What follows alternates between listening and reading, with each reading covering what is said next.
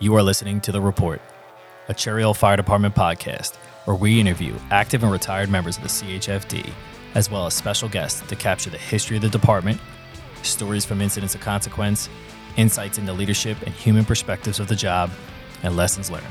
Welcome to The Report.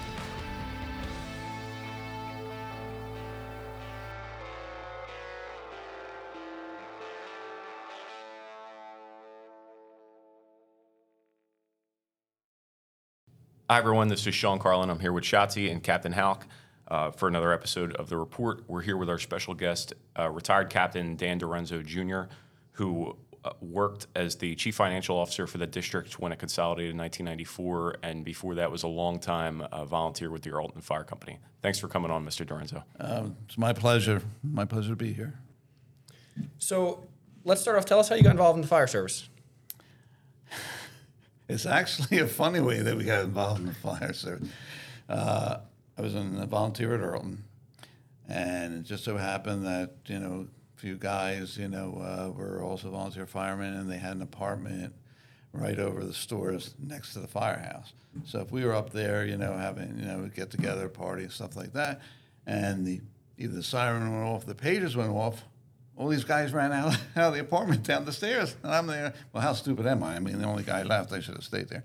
But anyway, um, so they all ran out, went running out, and I, so I said, "Well, man, this looks kind of cool." And so next thing you know, uh, I was volunteering. What year was that?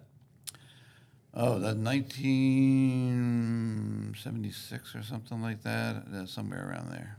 1976, and then you got hired around 88. Yeah, yeah, that's right. hmm So you were a day man in Erlton. Yeah, well, combination, you know, because I was the uh, chief financial officer for District Two at the time, um, and also then being a firefighter was able to respond. But uh, yeah, I was the uh, chief financial officer, the first one ever in the town. There was never a position of a chief financial officer uh, for the volunteer uh, for the six districts. What was your uh, What was your background that kind of put you in that niche job market for uh, as chief financial officer? Yeah, well, I had a um, I had a you know a bachelor's degree from uh, from Rutgers University. I had um, I was working at Schmidt's Brewery in Philadelphia, which involved a lot of that type of, of work, uh, a lot of that type of administrative type work, a lot of scheduling, and just working in the corporate world, the business world. You know, you learn all these things, these financial things that you really can't even learn, you know, out of the book, but you know, just by doing them. So uh, I was doing that, and I'm a certified teacher also, and so it just um, it just naturally was a progression for me. So you would work in the office during the day, but if there was a, a fire call, you would get on the fire truck. Exactly, exactly. Um, I could drive, you know, so forth. So we always had, you know, uh, you know, uh, a driver, chauffeur, as you want to say, but uh, mostly um, there were the, the full-time firefighters that were on the job. The, the Mike Ionetis, the Tommy Parks, Bobby Childs, those types. Yeah. Yeah, I was going to say. it's- So you, you worked with uh, it was uh, Mike Ionetta, Chief Ionetta. Correct. Later on, uh, he said Tommy Parks, Captain Parks, Uh, motor, Emma Pfluger. motor maintenance. Emil Pfluger. Yeah. Okay, yep, Bob another Childs. another retiree out of uh, motor maintenance, and then Bob Childs, who's Mm-hmm. uh, retired as a lieutenant out of Engine 22. Right. Anybody else? We miss anyone? That, that was the crew. That was the crew. That was the crew. Yeah. All right. hmm Yeah. Uh, the first uh, full-time firefighter at the Erlton Station was Tom Neal, um, but then uh, he didn't. Um, he had left, and then that's when they started hiring the other individuals. What year did they start hiring full time firefighters in Erlton? Oof. That's one thing I'm not good on is, is time elements and years. I, I don't know. I guess it had to be um, when the districts consolidated, which, um, again, I just can't remember those years. That's okay. So, um, moving forward, the um, Erlton seemed to be kind of ahead of the curve there. Obviously, put bringing on like an administrative position from for a career position, um, correct, which kind of sets the groundwork for the future fire department early on. Obviously, a, a- on another podcast, I think we plan to uh, talk about Roger Olshafer, the department bringing Roger in. Um, I know Erlton played a big role in that. Um, can you talk a little bit about the Erlton Fire Department at that time in those early years, right there? Sure. Um, from the volunteer standpoint? Or, Yeah, both. or I mean, that's yeah, all of it is part of our history. So Exactly. Um, so they probably had the biggest uh, response, uh, number wise, uh, in the town at the time. Um, they were able to get, you know, three pieces of apparatus out, no problem. Of course, the daytime during the week was still a little suspect, as you imagine would be. They always have, are able to get a truck out, and uh, but not maybe the second, a third one type thing, you know. And uh, but uh, but they had a very good uh, volunteer response, I have to say. Uh, they started the um, sleeping crews, you know, like uh, overnight, and that worked out well. Um, as far as a fire district, we were the most financially stable, uh, you know, di- uh, district um, from that standpoint. Uh, we had um, the lowest uh, tax rate, which again is not. I have to give credit to is is because of the ratables that we had in that district. I mean, not not because of you know my acumen or anything necessarily like that, but. Um, the ratables were big for us, but at the same time, you needed somebody to uh, maintain the day-to-day um, accounting functions because it was getting too much for the commissioners to be like the treasurer and also handle payroll and any of the uh, insurances. And then when pension came along, whole new ball game, and uh, therefore uh, that's why we were. We were pre- it's a pretty. It was a strong district, I have to say. Uh, but again, the ratables played a big part in it. And for the large response too is is um, the neighborhoods that surrounded the fire station. Many a uh, volunteer came out of uh, that station. That I mean that neighborhood that the station is in, and also right across Route 70. Uh, so they were within you know close proximity of riding there. I, I was telling the story about how Tommy Parks, who lived right across the street from me in Erlton, would jump on his bike and, and ride his bike. I mean, one year when it was snow out and sleet, his bike went right past the, the fire station, slid right past. Um, and that's how my son got started too, because when he would hear my pager go off or he would hear the siren, he would be, he would be taken off and uh, go over.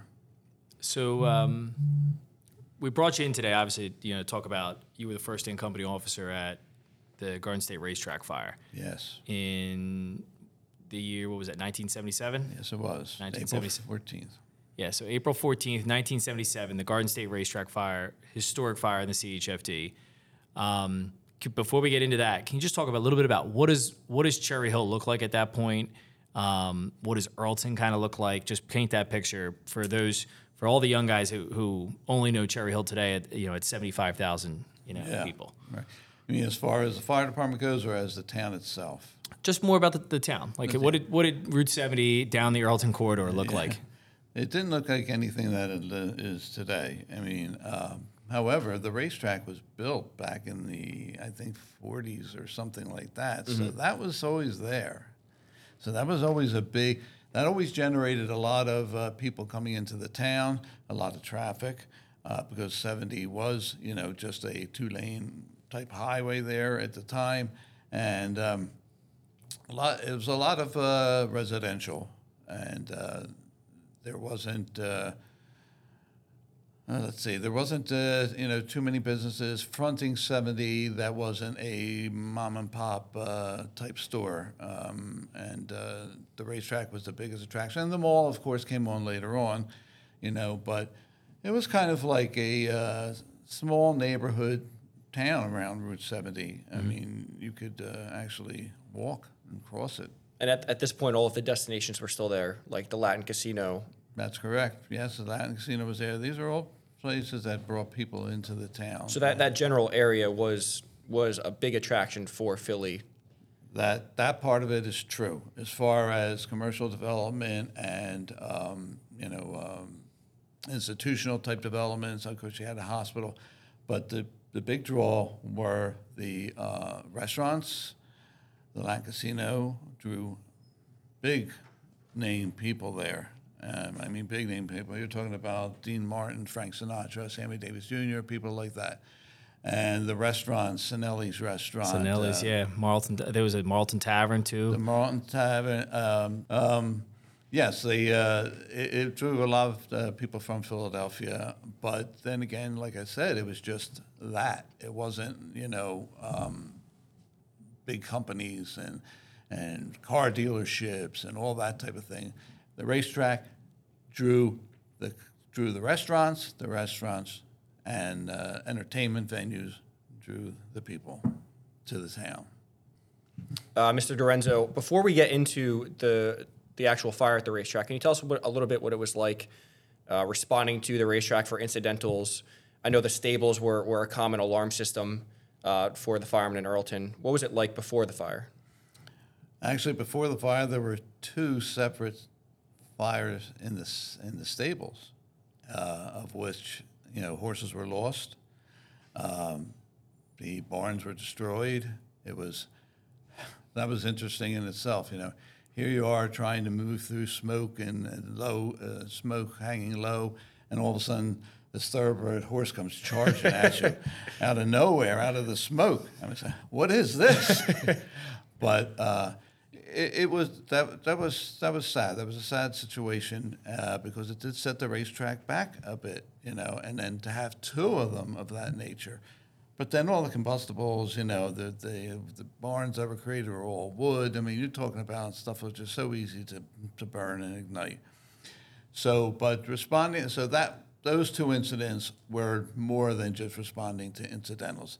Incidentals, of course, you always had to worry about, you know, getting in there if the, if the track was uh, in session. It was always, you know, traffic coming in, traffic going out, and you know that was problematic in itself. But fortunately, the grandstands, it was nothing uh, that to speak of. Now we drilled on the racetrack a lot, okay, and the structure itself was just prone to any kind of ignition of fire that, that was going to be problematic.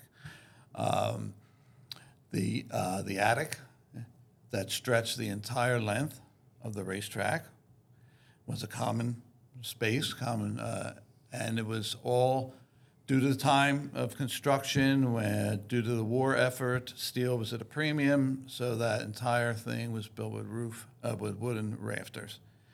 And we would go up there and we'd look and we'd say, oh my God, you know, if anything ever came about up here, it was just one, it's just going to roll right on through. You guys knew. We knew, we knew, we absolutely did know, and and we, uh, and again, there was a lot of um, construction in the um in the clubhouse and the grandstand itself. Again, lack of steel, uh, again problematic. Um, but the one thing, and this will allude to probably the fire itself, is the one thing we thought of is is um, what would happen if it did, if it was occupied and it was in session and the races were in session. We would not be, you know, sitting here saying to ourselves, "Oh, wait a minute, what about that element?" And sure enough, that element was the major problem for us 11, 12,000 people. So um, that's the one thing we never counted on that it would get any kind of a head start during uh, the race time. You So- figure enough people there, so it would get caught quick enough. A small incipient fire wouldn't get out of hand. Absolutely, absolutely. Uh, that's that's exactly correct. In fact, you know, well, when we get into the fire, then I, I can address, uh, you know, what, what had occurred. Uh, be- before we get into the fire, can you um, can you kind of run down what a structure fire response was like for, for you guys in Erlton? Like who would who would come on a typical house fire, building fire, just to kind of set up what the what the town's fire response looked like at that time? Well, what would happen? It almost would be comparable to. Well, they can't say comparable because now you're talking about you don't know exactly what you had in each station. You know, so you maybe had to include stations, full complement of the equipment at the different stations. And uh, for a uh, structure fire in our district, and our, uh, it would be uh, closest um, stations uh, would be the Church Road Fire Company and also Deer Park Fire Company uh, would be two key ones because um, they would be the closest in, in the radius, uh, radius. I mean, we didn't have concentric circles and stuff like that, you know, like they have now, you know, but, uh, but yeah, so that it was preset and you probably, no, you definitely had more equipment than you would have responding today for obvious reasons. I mean, because you're tuning out the stations, not, not just a specific uh, piece of apparatus. And each station might have three, four engines, a ladder truck, a rescue Yeah, truck. Exactly, exactly. And again, uh, being a volunteer, you didn't know what you were getting. So you had to overcompensate, let's say, because you never knew what you were going to get, uh, particularly because of the time of day. You know, during Monday through Friday, the traditional work uh, work week, problematic problem, potential potential problem for having apparatus. So you're kind of over, I don't want to say overcom. Yeah, I guess overcompensate is a good word for it. So why don't we get into that day in 1977? Yes. Well, Uh, were you at the firehouse, or you? Where were where were you See, when the know, when the call came being in? in the right place at the right time, or you know, it's like, you know, we would talk about the racetrack fire, and we would say, you know, oh, and each one who was an officer would say, oh, you know, I know what I would say and so I was responding, you know, send me the world, you know, and you know, all this funny stuff that they were going to say. I didn't think of one funny thing going down there. I couldn't think of one funny thing to say. Anyway, I had just finished um, teaching. So I said, "Eh, let me just stop in the firehouse. Eh, mistake. So I'm in there, and fortunately, it was like around four o'clock or so. And you know, with shift workers and stuff, we did have people that were in hanging in the fire station. So when the call went out, we had a full crew. We had, you know, myself, the uh, one full-time individual, Tom Neal. He was a chauffeur. Uh, we had the two Scott Pack men. We had back then you were allowed to ride on the back of the truck. By the way, we had three people on the back of the truck, and and we were out the door. So somehow, some way, we we had a full crew, and we were able to go right out. Do you remember who the three people were on the back? Uh, let's see. I know that Skip Gibson was one, the former uh, fire chief, his father, former fire chief. Uh, an older gentleman, because even back then the older firefighters would get on the back of the truck. Real quick, Mr. Direnzo, that was that's not Skip the son, not Skip and John the sons, but but it was their father. You're saying Skip Gibson senior? No, Skip Gibson, the son, Oh, Skip Gibson the son. is okay. Hugh Gibson's. Uh, well, Hugh Gibson, you Gibson is Skip Gibson. Yeah, That- yeah, yeah, that's yeah, right. yeah, Yeah, yeah, yeah. That's right. Yeah. So it was it was yeah it was it was Skip Gibson, former fire, chief fire marshal and fire commissioner. That's right. Yep. That's right. Yes. You had Skip Gibson, an older Yeah. gentleman. You were saying. Yes, uh, uh, Joe Antonini was his name. and the, I'm trying to remember who the, the, the uh, third one was. I can't remember off the top of my head. But I do know who the two uh, Scott uh, Pack guys were was Bob Siegfried and um, Brian Schwartz. And um, so yes, the call come in and, uh, and you know how the tones go out and say the Garden State Racetrack and it's the structure. My stomach dropped. I said the structure. Oh my God, the place is occupied. So we head out. Right, we got out the door right away, and uh, we're heading down 70, and we're getting closer. And um, Tom Neal was just such a cool customer. Nothing could, you know, get him, you know, out of kilter or anything like that. He was just always very cool customer. Well, when I saw his foot on the accelerator going back and forth, back and forth, I said, "Oh my God, Neely, Neely's, Neely's feeling it. We could have a problem." So uh, yeah, we, we got, and you can see the smoke. Uh, no fire, we can see, but smoke emanating from the the roof, the eaves, and the rooftop. So we figure, okay, that smoke's getting up there, you know, pretty far, you know. Um, again, didn't see any real visible fire, believe it or not. So um, we got there, and the location was the colonial room kitchen.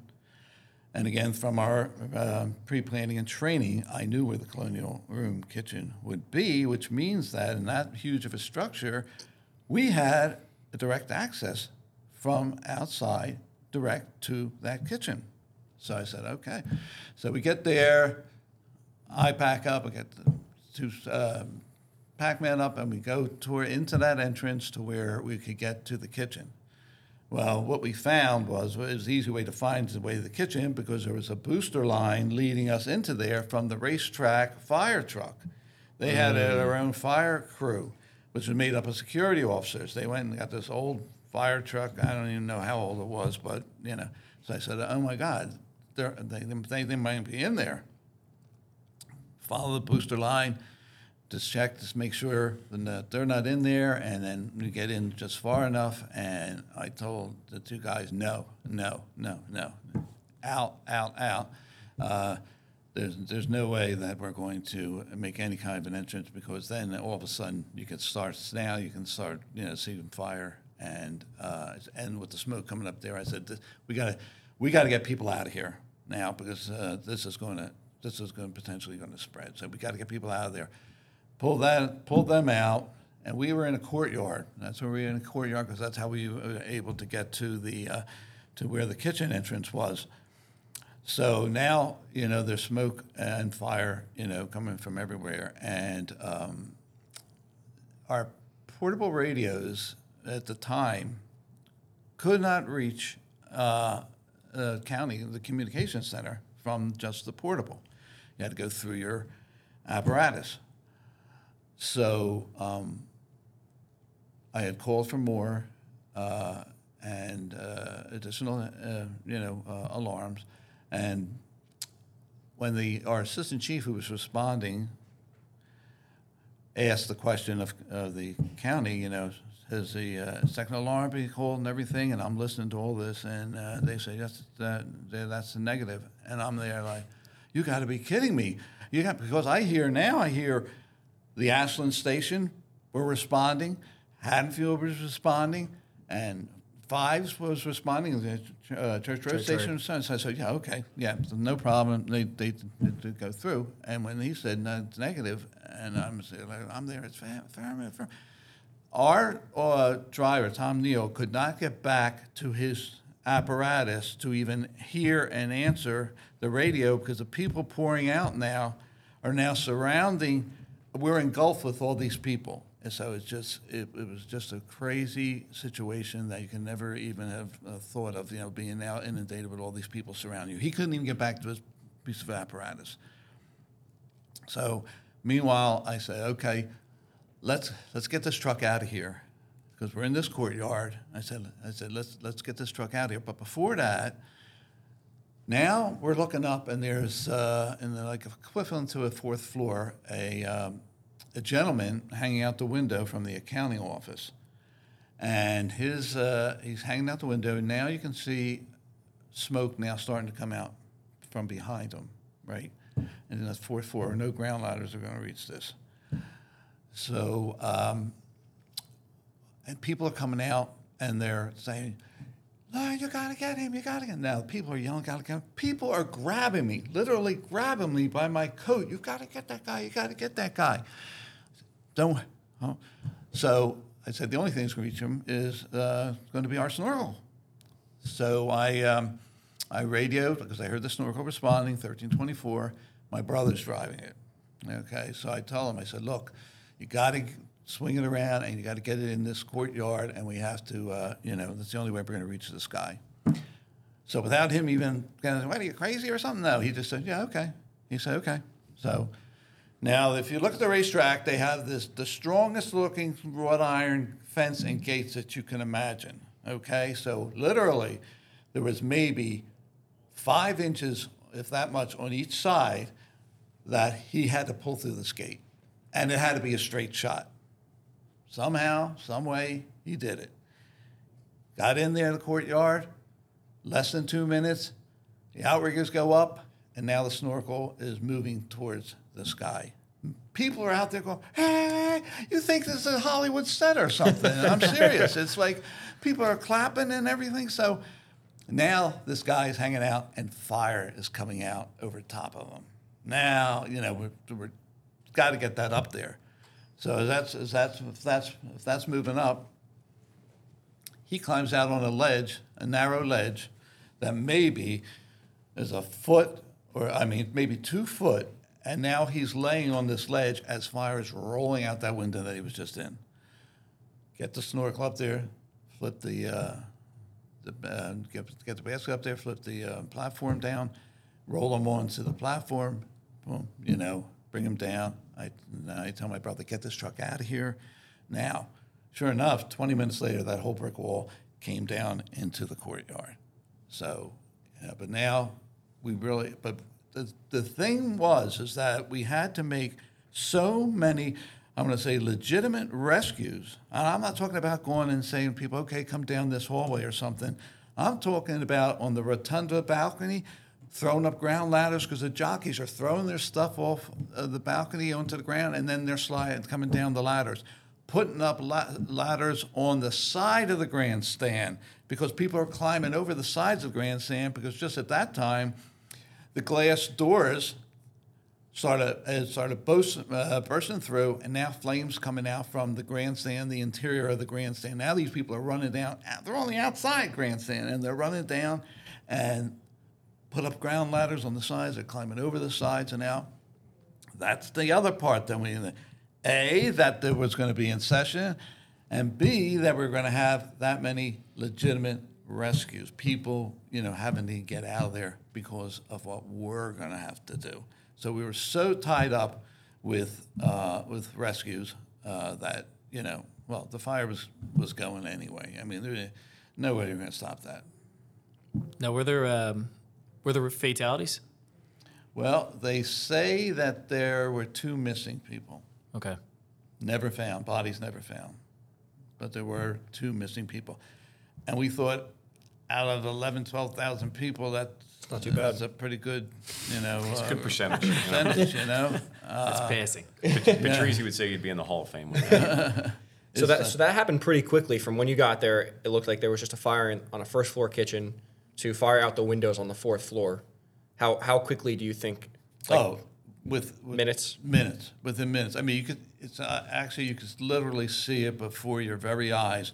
You can look up and see it just rolling right down from place, and it just it, it was amazing how fast that that had gone up. It really was. But it isn't that amazing if you knew what the structure was like. You know, then. How long were the maintenance guys in there fighting the fire before you got before they called you? Were you ever able to figure that out? We figured as much as 15 to 20 minutes, which I still say to this day, if, if it had come in right away, um, we might have had a shot at it mm. because we had a direct route to where it had started. If it had been somewhere in the middle of the building or something like that, nah, you know, because the winding stairs and stuff that they had, no. But we had a direct shot at that. And yeah, and if you, and you said it right, you got you followed that the red the red snake in the booster line in, and conditions when you got into where it was actually on fire was so significant. You're like, we're not get you you made that decision then, right? Oh yeah, oh yeah. But we had to go because the booster line's in there, and I'm and we're thinking, are they still in there? Right. So we had to, you know, take a shot at going, and but it was it was just too obvious, and I just said to my two guys, no, no, and you had to make the decision to, to write the building off and work on saving con- the people. And continue to, yeah. I mean, that, that's all we could do. I mean, it's just, uh, it was just an impossible situation at the time, you know, given the condition of the building, given the amount of people there, given, you know, the rescues that had to be made. It was just the perfect storm. It really was. So take us through uh, the rest of the fire. So th- this obviously goes from you know the rescues get made. Uh, I'm sure you guys are are more than worn out. All the resources are taxed, and now you have what amounts to like all of South Jersey coming to this fire, right? Um, and Philadelphia. And Philadelphia. That's right. I forgot about that. Um, you know, can you talk about the duration of the incident and how and, and like how it progressed over those those hours and days? Yeah, it, it, progressed over uh, like three days. Um, we were um, sleeping in. The, they didn't have bunk rooms per se back then, but we were sleeping in the in the firehouses. You know, we'd go do shifts. You know, uh, and because um, and then just try to rotate crews and things like that. Um, but you know, families were all worried because they hadn't heard from us and things like that. You know. So uh, just a little a story though. Uh, the one fatality that they do claim is the fire captain, the fire um, police captain, uh, Williams. McWilliams. He was responding to the call, and he had a heart attack uh, on Route 70. And you know, and the news were going in saying that the only fatality was this this fire Fire captain. ca- fire police captain, you know. And all my father heard was fire captain. And so he was trying to call somebody, you know, to try and find out. He wanted to know who. It was me and my brother are there. And uh, I swear, knowing the way he is the Italian father, he was going to rush up to the hospital and demand that they tell him who it was, you know.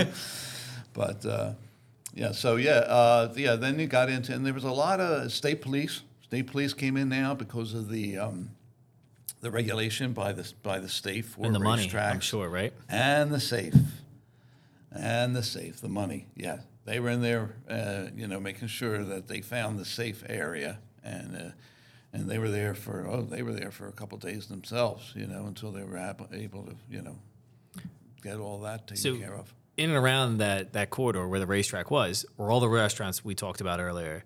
Um, all these, um, the Latin Casino, Cinelli's, The rickshaw Inn. Rickshaw Inn, right? The the concerns. How about for spreading fire? Um, did that ever cross your mind? Oh yeah, I mean, actually, you know, I was relieved by the assistant chief coming in. Okay, uh, our first assistant chief came in. Our second assistant chief, the chief Hugh Gibson, was on his way home from the shore when it came in. Well, you can imagine what traffic was like, you know, trying to get to the racetrack. So, but he he ended up getting a police escort to get there, and um, then he took over. In fact, even um, was uh, overseeing it from a helicopter and uh, they had a very nice interview of the, the man in charge, being meaning him. The newspaper did. But anyway, so um, when we pulled our engines out, like I pulled 23 out, now other incoming engines now were set and apparatus were setting up to start, you know, fighting the blaze, and we pulled our. So believe it or not, they sent us across the highway to protect these uh, these other buildings, uh, and there we go. Our you know now on Amber Patrol. Yeah. but it was a hell of a lot of ember, embers. How long before you first arrived do you think it was until water actually started being put onto the fire? It, it was a while. It was a while. I mean, uh, because of uh, again, you know, all the uh, rescues that, that were taking place, uh, all the apparatus coming in was confined to to that type of thing. However, uh, the chief of Haddonfield came in, and I immediately put him on. Um, on the get, you know, getting water on the fire, getting his crews in, and also Deer Park. Uh, I think Will Ward was the chief at the time at Deer Park, but I, knowing him as well as I did, you know, I was able to trust him to take uh, care of. Like they were going to start drafting from the uh, from the lake on the infield of the racetrack, and uh, and hydrants were not a you know were not great. You know, either the, you know those yard hydrants stuff that they had, they they wasn't great water pressure coming from there. So um, yeah, it took a while. I uh, I'd say probably maybe at least twenty minutes or so before, but it was like you know spitting into the wind. I mean, it was just Right. So at this time, you know, you're talking about deck-mounted master streams, right, on the on the Exact- oh, yeah. engines. Oh, yeah, sure. Um, Two and a halfs, where you're probably, you know, your large line yeah. with big play pipes, right? exactly. And uh, everybody was just kind of, ma- as we would say today, even today, just making it look good at that point, right? Yeah, you could say it. I mean, because there's no way anyone could have controlled that based on all the, you know, the odds that were stacked up against us. looking looking back, you know, at the decisions you made that morning as the first company officer, and um, you know, and, and you're v- quite familiar with the Cherry Hill Fire Department of today. Uh, your son is a captain at the rescue. You were here to see uh, the uh, fruition of uh, all of our officer training and everything we do to prepare our officers and our senior firefighters and chiefs um, to be that first in officer making decisions. Thinking back, uh, anything you'd change, um, anything that you would maybe have done different, and and if not, uh, or if so, you know, what it what talk a little bit about your training that also kind of like led you got you to that point you think or, or uh, assisted you that that, that Well, you know, I don't know whether it's so much the training, but the way the fire department is set up today, one thing that rings clear to me is like um, incident command. There was no, you know, no such thing as incident command back then. I mean, before I had said, we don't know what we have coming in, you know. So how can we really even direct? But now it's so much more structured. Yeah, I, I sat in a couple of the incident command sessions that you know that you've had, and it's just that you know what you have coming in. You, you can you have a command set up that you put together. Uh, everything is already you know pre-planned, whereas our pre-planning never could take into account what we have, what we have coming in, or who is to who is to assume what spot, you know. So yeah, that to me that's one of the biggest uh, things. Uh, could I have set up an instant command? Not under those circumstances, you know. Uh, I had to go and do what, you know, what the first in officer, you know, would do. Um, and then try, you know, uh, you know, taking it from there. But uh, that's one of the, the biggest things I say, like the incident command, and not only, but the training and the people that you know that you have, uh, a huge asset. So, yeah. into the, anything else like from the main fire day that you want to talk about like in the immediate before we No, I think I think you know I made the, the, the major points. Um, Okay. Again, would we have had a shot at it? Maybe. Just maybe. Yeah, I never knew about the booster line. That's neither. uh, that's. I, that's I do remember this because there's video out there you can see, and you see the truck, their truck there, whatever, with the booster line in, Yeah. and um, yeah, it's it's pretty wild. I think I asked a question or two to somebody, and they were like, "Oh, that was." Might have been Billy Arcari told me he's like, oh no, that was the racetrack's fire department. That was that was trying to fight the fire initially. That would have been a horrible, horrible picture if it was us leading off. yeah, yeah.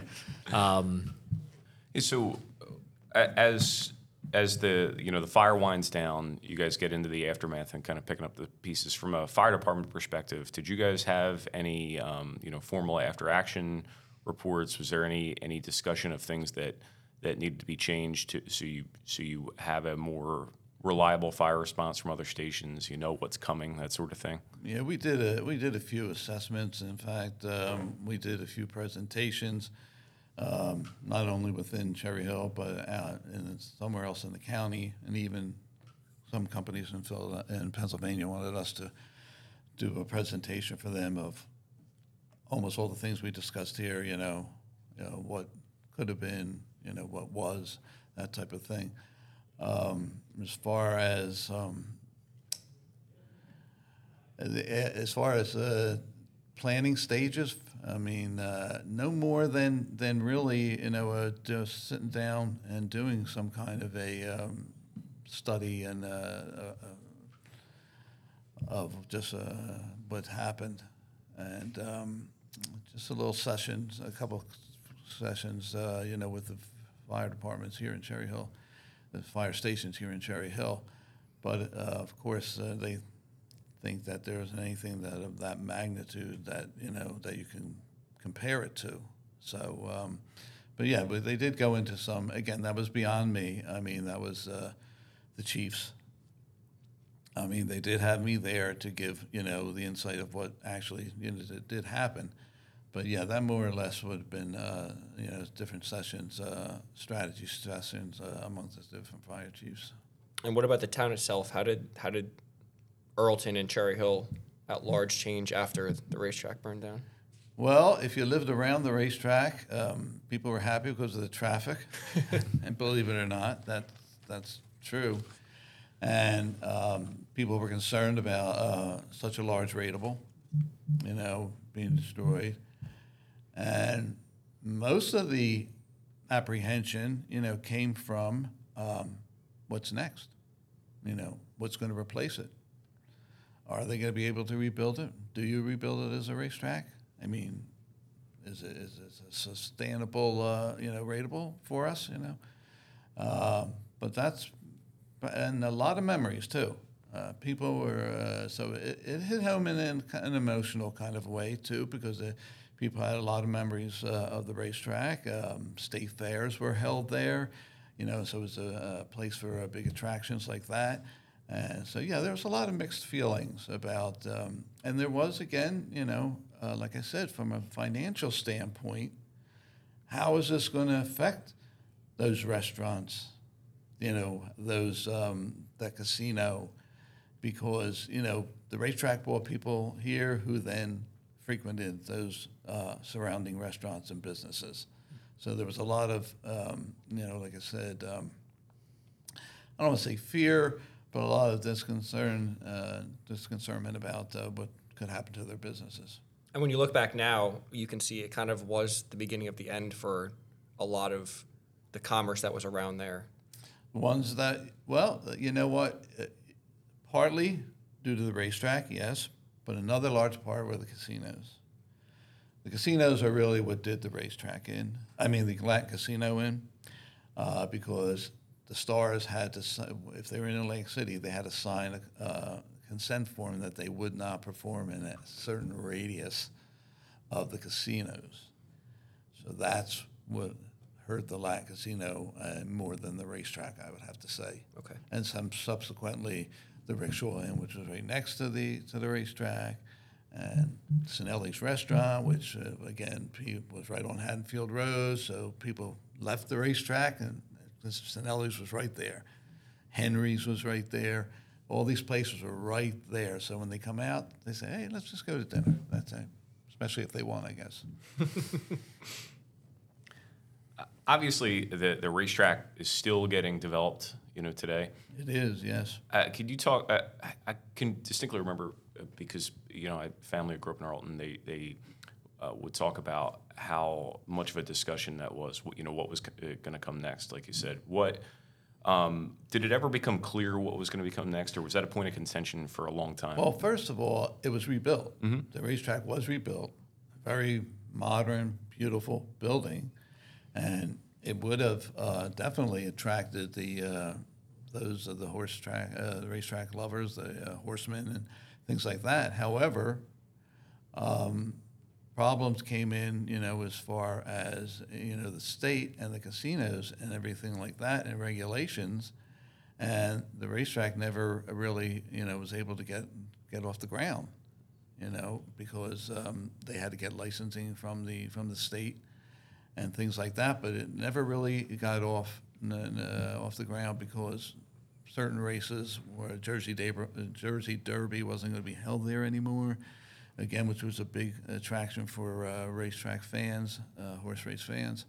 And uh, yeah, it was more of a governmental type of a situation that uh, did in the new racetrack. And people kind of liked that old southern colonial type structure that it was. And, you know, the new modern glitz and they said we'll save that for the casinos kind of a thing. But uh, but yeah, there was a lot of uh, government, uh, you know, uh, and state. Uh, um, I don't want to say statutes, but uh, state rules and regulations governing the uh, racetrack, horse racing, and that. But then came, and to, and it was really a shame to see that beautiful building just be torn down, and that's, and that's what it was, just torn down. And then came the plans for the racetrack Contention, oh yes. I mean, everybody and their brother wanted to do something else with it. I mean, one developer wanted to make it like a, uh, city with high rise and um, entertainment venue in it and and different things like that. And then one wanted just all commercial type of a thing.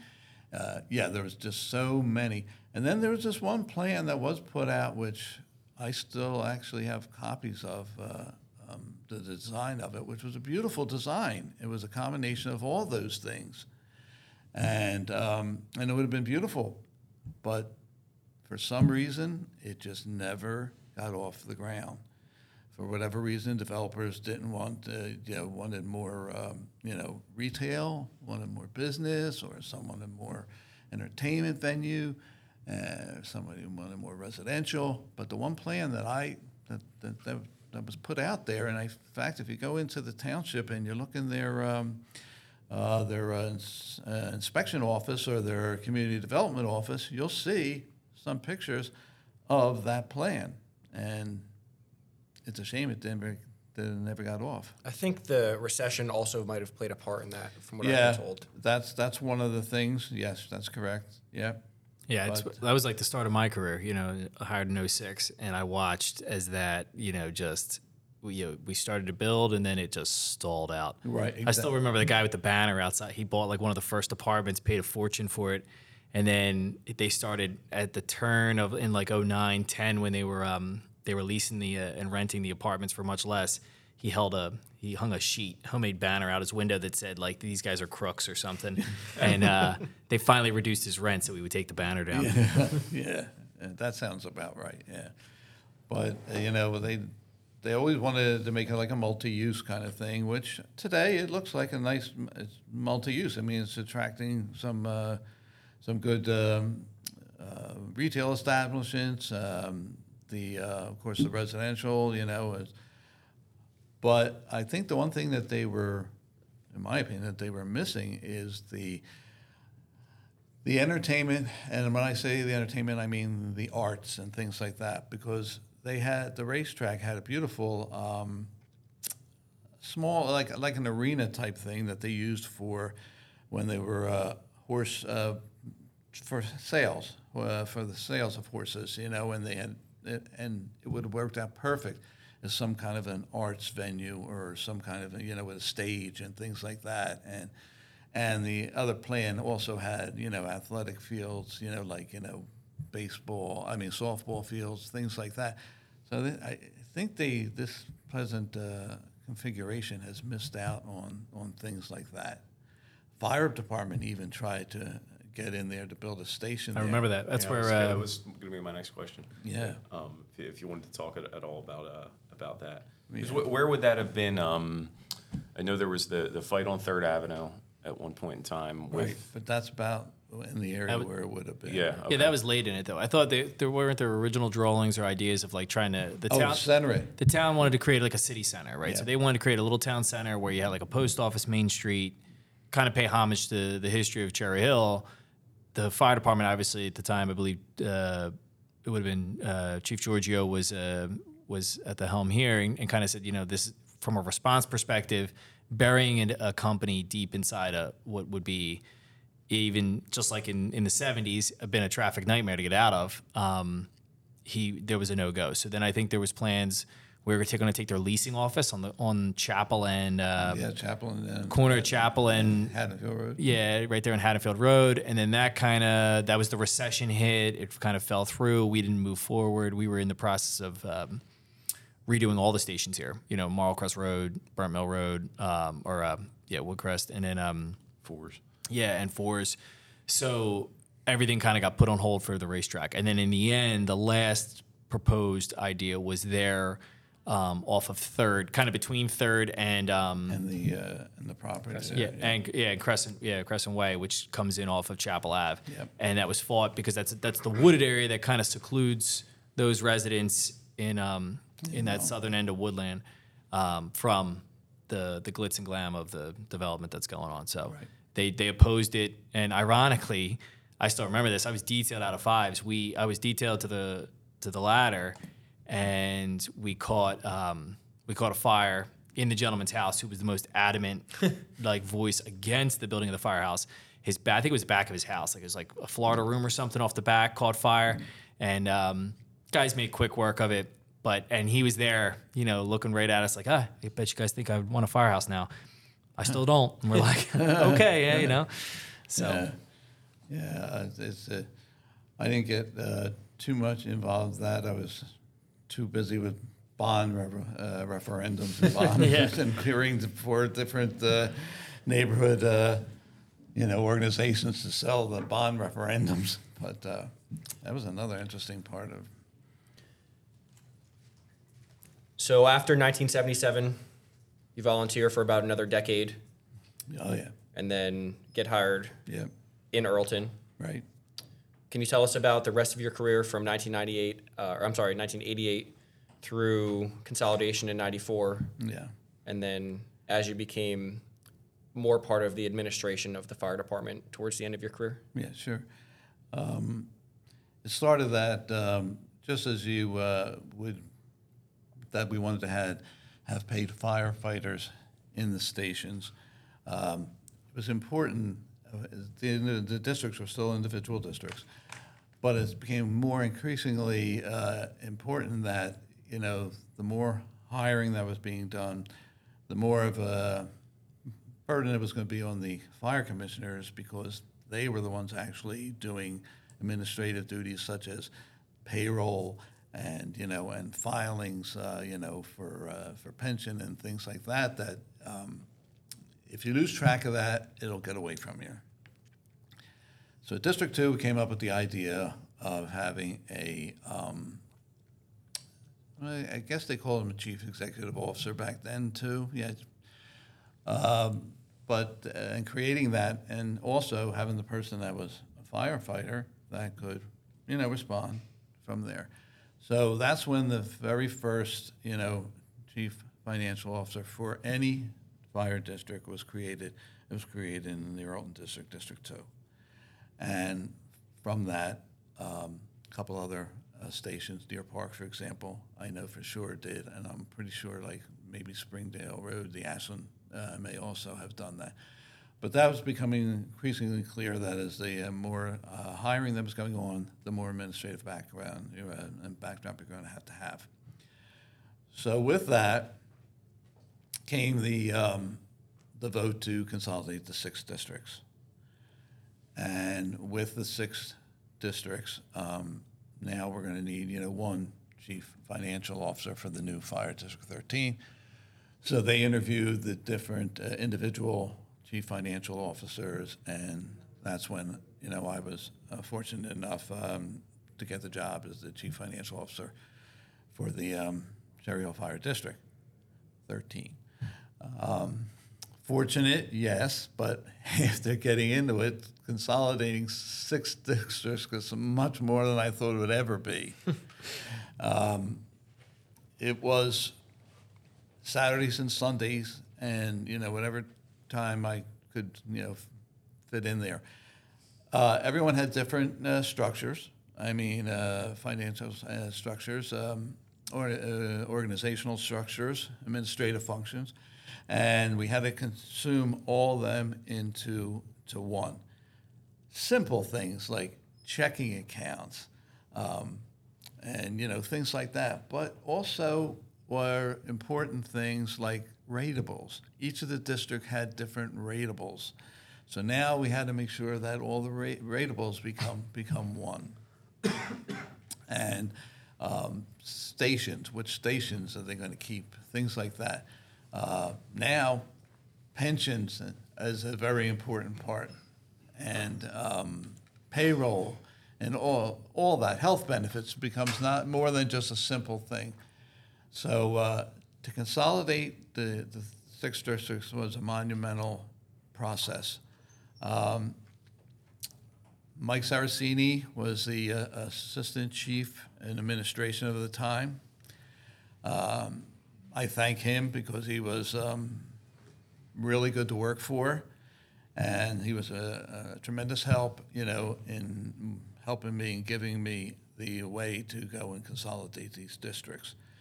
But we did it, and um, much to uh, you know, my as far as my opinion goes, that it was a it was a ends up being a good thing to do because there was just too many different um, views on how you know uh, to run a fire department, how to run a fire district. So when it was all after it was you know the, the crying and the complaining and the you know not sleeping is all over, the one consolidated fire district. Turned out to be a, a very good uh, thing to do for the town. But the process to get there, because you know what, you had emotions involved too. and emotions carry through, um, excuse me, these are the ones who had their own uh, control of their own situations, their own fire districts, their own firehouses.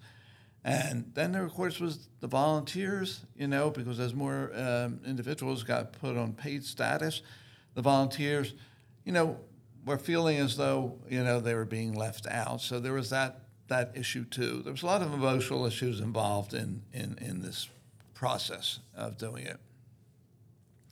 However, as it turns out, and as you could see, I mean, a lot of the volunteers would even admit that um, time, the training, and everything involved, it was becoming very time consuming. And they weren't, there weren't jobs out there that afforded you the ability to work shift work and then, you know, be able to respond at different times of the day or night. Um, raising families was a lot more difficult. But, um, and then there was that consistency. For the town, there was that consistency. You knew whichever fire district you lived in before, whichever neighborhood you lived in before, it was going to be fire. This fire service was going to be consistent, and you knew exactly what you were going to be getting. And again, Chief Giorgio was a, a big proponent of that, and um, he was able to explain. Again, I mentioned concentric circles, which you know we you know the only circles we knew of when we were volunteers was the racetrack circle and the Ellisburg circle. You know, um, so it all came uh, all came into play, and and that's you know that's what we have have here today, and there's equal you know equal representation uh, uh, for the um, all the residents of the town.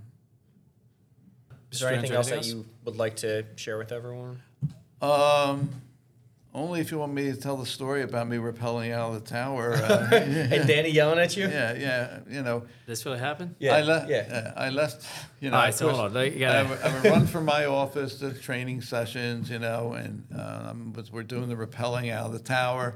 So I'm coming out of the out of the tower, and unfortunately, who's running the exercise at that time was my son, and um, he ha- I can't repeat it, you know, on the podcast here, but he said, "Come on, you." You know, with whatsoever. Is this an 06, this is an 06 when we got the Gemtors for the first time you talked Yeah. about? Yeah, I remember Yeah. this. I, it must have been a different. I wasn't working, but this this is uh, two days into my career starting. Yeah. We start We did all the Gemtor training and the bailout systems. Yeah.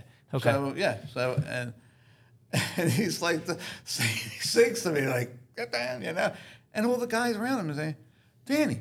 Shut up! What are you crazy? This is the guy who takes care of our pensions, our payroll, our health benefits. Our, shut up! yeah, so it it's um you forget you know and i think we were we were reminded of it reminded of it in 08 and and 9 and and 10 as we um with the recession um, but you forget that like all of these guys that were staff officers or staff firemen were still sworn firemen at, you know through and through at the end of the day you're still a fireman so you you know you carried a pack with you you knew how to do you did all your qualifications Oh, yeah. um, and I, you, I forget that. I remember in my head thinking back now, like the only time you ever saw, I would see Jerry Walters and Jim Bird in packs would be like a good fire, like the Ace Hardware fire. You'd see these guys; they'd all show up in the callback. Um, but then, truth be told, in the rece- in the recession, we started putting those guys on rigs, right, to make sure that we were able to staff the rigs when um, we were having some issues. And uh, yeah, so again, that's that's kind of that's the beautiful thing about the Cherry Hill Fire Department is through and through at the core, you're still a fireman, regardless yeah. of what other things you do for the department. Exactly. And that's why I think that's what me being where I understand, I understood all the needs of the firefighters, which, like I said, you know, I had an open door policy. I mean, if there was somebody's mother or somebody, I mean, somebody's wife or, or mother, even sometimes it was, would come in. So, you know, I have a question for you. Yeah, come on in, you know, and, and yes, we'll, we'll take care of that. Don't worry about it. Because again, being a firefighter, and you know you're going to take care of the firefighters, and again, you know, um, I think that made a big difference. That, that that was my priority. Like I said, if we didn't pay a bill, you know, for for uh, one of the uh, you know vendors, okay, fine, you know, we'll just push it off to the next one. But I'll be darned, we're not going to push off a pension payment or a, or a health benefits payment. Right. And I think that hit on the good point. That came from understanding what it is to be a fireman. That's awesome. Yeah. Um, you want to do that, that question real quick? And then No, I think it's okay. He actually said it's fine. He thinks it's fine. I, I paused. and I'll chop I it looked out. at you and you waved. I cut all those f bombs that Chewy dropped out, so I can try. Oh, I my God. That, that was fantastic. How long was the edit on that? Give me a little bit. Chewy, Yeah. you know, like Dennis D'Alessandro. Yeah. He was our first one. Oh my God. It was a good time. Yeah. Uh, This is I- fantastic. yeah, there's a few stories about him. Let me tell you something. when Erlton had a softball team, and his his father was on the team, and, and he was young, so uh, he would always be going in the trash cans at the baseball field, looking in the trash cans, pulling out there, you know, whatever. So his father's on the mound pitching, Big Mike Alessandro, and he turns around and he goes, Dennis. Get out of that trash can. Quit pick, picking trash out of that trash can. He stopped the game just to tell him that. It's the most Dennis thing I've ever heard. Why- even- why? even as a looking for something. Even as a child. yeah. Oh yeah, oh yeah. Believe me when I tell you. Uh, thank you, Mr. Renzo, for taking the time out.